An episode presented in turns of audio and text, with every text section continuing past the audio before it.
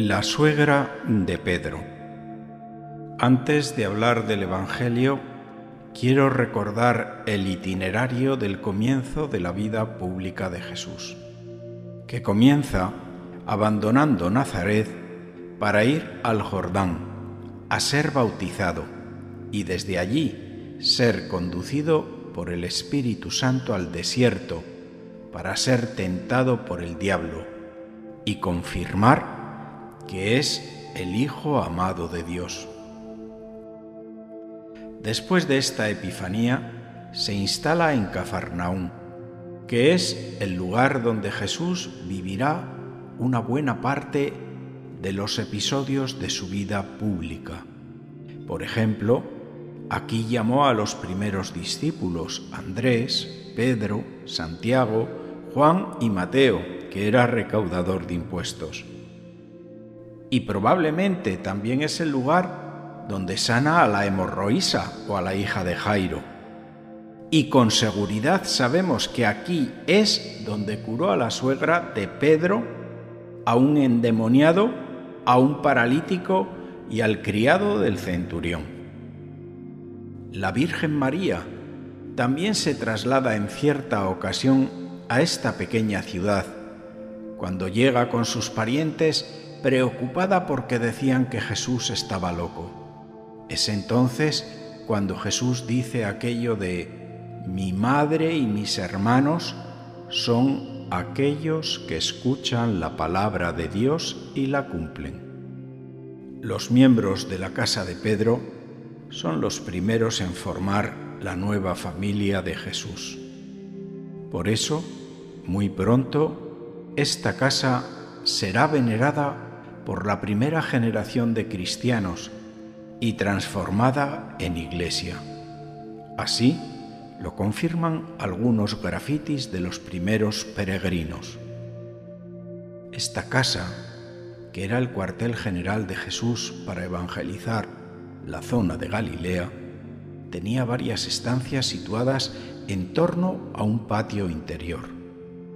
Las excavaciones arqueológicas de este lugar han desvelado que en tiempos de Jesús se hicieron obras para construir una habitación especialmente más grande, como un lugar de reunión.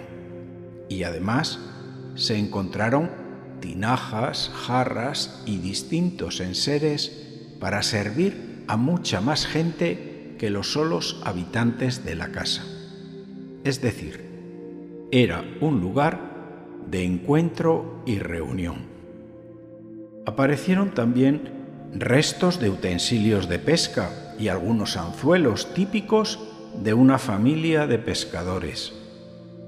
Estaba muy bien situada entre el lago Tiberíades y la sinagoga. La casa de Pedro no solo fue residencia de Jesús, sino también lugar donde Jesús impartía las enseñanzas a los suyos, a los que tenían un sitio dentro de la casa.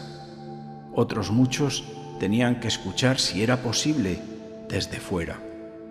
Marcos, por ejemplo, describe a Jesús hablando en la sala principal con tanta gente que ocupaban también los patios y la entrada de la casa. No sabemos muchas cosas de cómo era la familia que habitaba esta casa. No sabemos si tenían hijos, lo único que sabemos es que Pedro estaba casado y que además de la madre de su esposa, su hermano Andrés vivía con ellos y suponemos que gozaban de una buena relación. Lo que sí sabemos es que Pedro habla en el capítulo 3 de su primera carta pidiendo a los creyentes que para elegir esposa se fijen más en el interior que en el exterior de la mujer. Deducimos así una mujer discreta, dulce, fiel y servicial. También sabemos por Pablo, en la primera de Corintios 9:5, que algunos apóstoles, como Pedro, son acompañados por sus esposas en la evangelización. Sin lugar a dudas, estas mujeres se convirtieron a la fe y servían en la causa.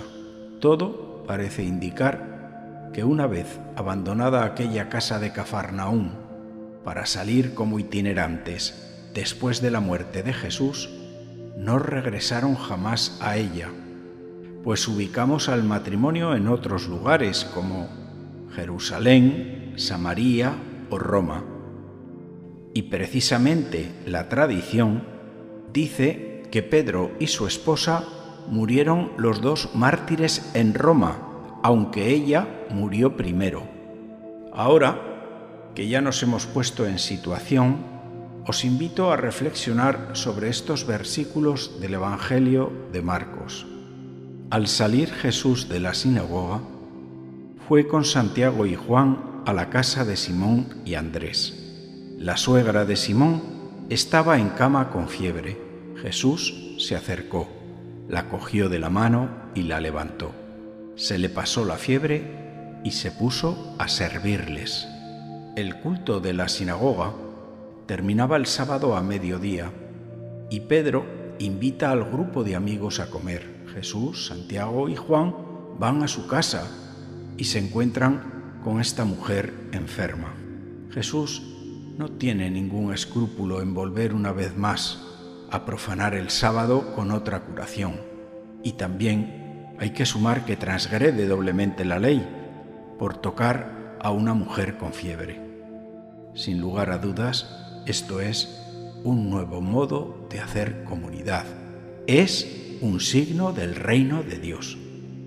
Jesús visitaba las casas de sus discípulos y esta era siempre una presencia de bendición para las familias. Jesús espera que nuestra puerta esté abierta y la única forma de abrir esta puerta es desde dentro del corazón. Del mismo modo, Jesús sigue visitando el interior de muchas personas hoy en día. Te invito a que te preguntes, ¿cuál es la fiebre que te tira por los suelos? ¿Cuál es tu pecado? No te lo quedes, entrégaselo al Señor. El Señor, si ahora le das permiso, se acercará a ti porque le importas y llamará a la puerta de tu corazón diciendo, Hijo, voy a entrar en tu casa.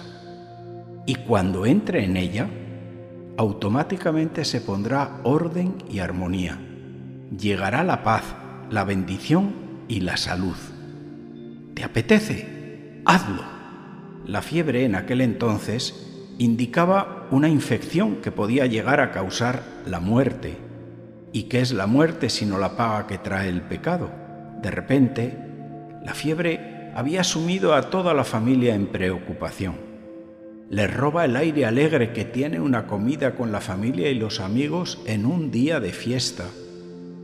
A la suegra de Pedro, Jesús quiere liberarla, porque es una mujer generosa. No pide permiso, toma su mano y la fiebre desaparece. E inmediatamente ella se levantó y se puso a servirles. Aquí hay familiaridad, intimidad y un toque de cariño. Todo parece muy natural, muy familiar. Y una vez sanada esta mujer, también discreta y humilde, se levanta para servir al grupo, que es lo que mejor sabía hacer. Es su manera de integrarse y de agradecer la sanidad. Jesús ha querido tomar su mano, no tiene asco de su fiebre, de sus miserias ni de las tuyas. Va a sanarte retirando aquello que estorba en tu vida para que seas una persona nueva y formes parte de una comunidad nueva. La suegra de Pedro, cuyo nombre desconocemos, sin lugar a duda está feliz de sentirse integrada en la comunidad para construirla con su servicio, siendo tomada de la mano por Jesús levantarse de la postración y recuperar la dignidad perdida. Atrás queda el hombre viejo y surge el hombre nuevo, que ha experimentado la plenitud de la persona que se levanta para servir, pero para servir sin protestar, sin quejas, sin juzgar a los que son servidos. Levantarse es simplemente amar y hacer lo que uno sabe hacer, lo que es voluntad de Dios. Dentro de nuestras casas y entre nosotros podemos encontrar mucha fiebre, tragedias, dramas, problemas y luchas, pero si abres la puerta y dejas entrar a Jesús, las cosas van a cambiar. Jesús quiere personas sanas, sin fiebre. Jesús tiene poder sobre nuestros cuerpos y la fiebre es sinónimo de lo que nos tumba, de lo que nos hace sufrir, el pecado que nos hunde en un barrizal. Jesús les pidió a sus apóstoles que dejaran todo para seguirle, pero evidentemente no se refería en este caso a abandonar a la familia, ni a dejar de amarlos. Cada uno entiende a qué ídolo debe renunciar y qué cruz ha de cargar para seguirle. Se refiere a que lo primero en la vida del discípulo es amar a Dios sobre todas las cosas y al prójimo como a ti mismo, sin escapismos. Uno llega a Jesús con la vida concreta, con sus problemas, con las relaciones personales con personas concretas, que son siempre acogidas y bendecidas, siempre y cuando no sean ídolos.